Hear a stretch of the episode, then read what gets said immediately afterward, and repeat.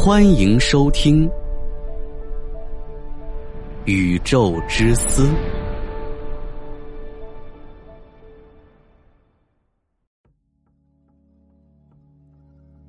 科学知识达到了巅峰。我们通常说“学海无涯苦作舟”，在五行文明中，宇宙中所有的知识都被发现且掌握了，已经没有任何新的知识等着我们去发现了，因为我们已经对宇宙的运作机制了如指掌。我们甚至可以利用足够的能量去摧毁一个宇宙，然后再重建一个宇宙。我们就是宇宙的工程师。我们将不再受限于生老病死，我们的技术可以治愈自身的一切问题，修复任何的损伤。我们交通方式也实现了前所未有的变革，不再是依赖于任何形式的交通工具，而是可以利用量子技术瞬间传送。我们现在的所有理论科学研究也可能不再进行。因为真的没啥东西可以研究的了，啥都搞懂了。我们所掌握的所有知识都将成为让我们更加幸福的工具。更加重要的是，一个五行文明还能够见证宇宙中其他文明的出现、发展以及未来，以神的姿态对他们进行观察，但我们不会对其进行干预，因为他们的存在。就像是一棵植物一样，对我们没有任何的危害。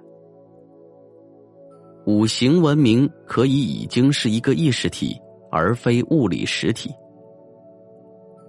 埃隆·马斯克不是在搞脑机接口吗？这样的技术虽然现在只是雏形，目前只能实现对大脑活动的检测，以及帮助我们发现大脑的病变。但是，在一个五行文明的手里，这样的技术。可以让我们将人类个体的意识上传到云端，我们的意识就与自己的物理实体脱离了。在云端，我们的意识可以一直存在，也可以将我们的意识下载到一个其他的物理实体上，例如机器人。这样，我们的生命就不再受限于肉体的限制。这样的方式也可以让我们实现瞬间快速的旅行。我们想去哪儿，只需要将自己的意识下载到宇宙中任何一个机器人的身上，使用这个物理实体一段时间以后，也可以把自己的意识再上传到云端，换个实体。五行文明的世界将没有任何的争端。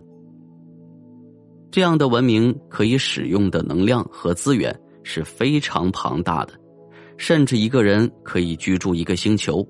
没有任何的需求得不到满足，这样的世界将不会有任何的争端和分歧。宇宙中有这样的文明吗？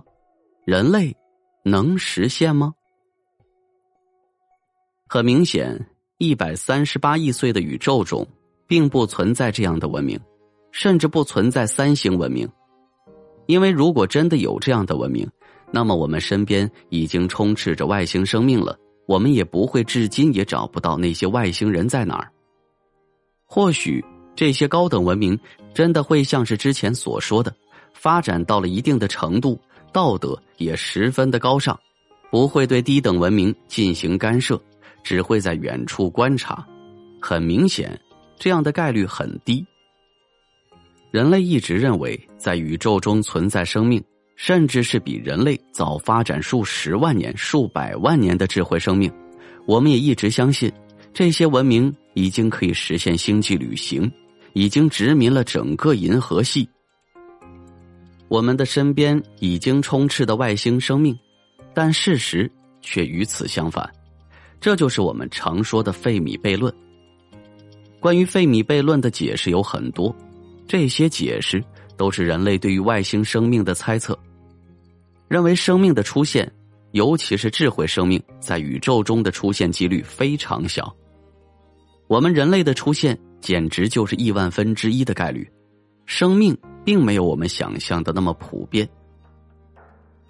宇宙中文明发展会遇见难以突破的瓶颈，基本上所有的文明发展到了一定的程度，由于无法突破这个瓶颈，最终都走向了灭绝。文明具有自毁的倾向，发展到一定程度会爆发核战争，或者是更大灾难的战争，导致整个文明被毁灭。还有黑暗森林法则，认为宇宙中确实存在很多的文明，但他们都像是处在黑暗森林里的猎手一样，都将自己隐藏起来，以防止被其他文明发现，然后被毁灭。还有很多的解释，不过都是猜测。关于外星生命的一切都是谜。人类发展到五行文明，也许有可能，也许没有可能。但我认为几率还是比较小的，因为时间太过漫长，在这期间会出现很多的不确定因素，都会导致人类走向衰亡。毕竟人类的发展对地球的伤害实在是太大了。你看，短短的两百年的发展，现在就出现了很多严峻的环境问题。如果再过个几千年、几万年呢？地球还能否承受人类之重？恐龙当年在地球上生存了一亿多年，如果人类能够有幸也存在这样的时间，那么我相信人类一定会发展出五行文明，再不济也是个三行文明吧。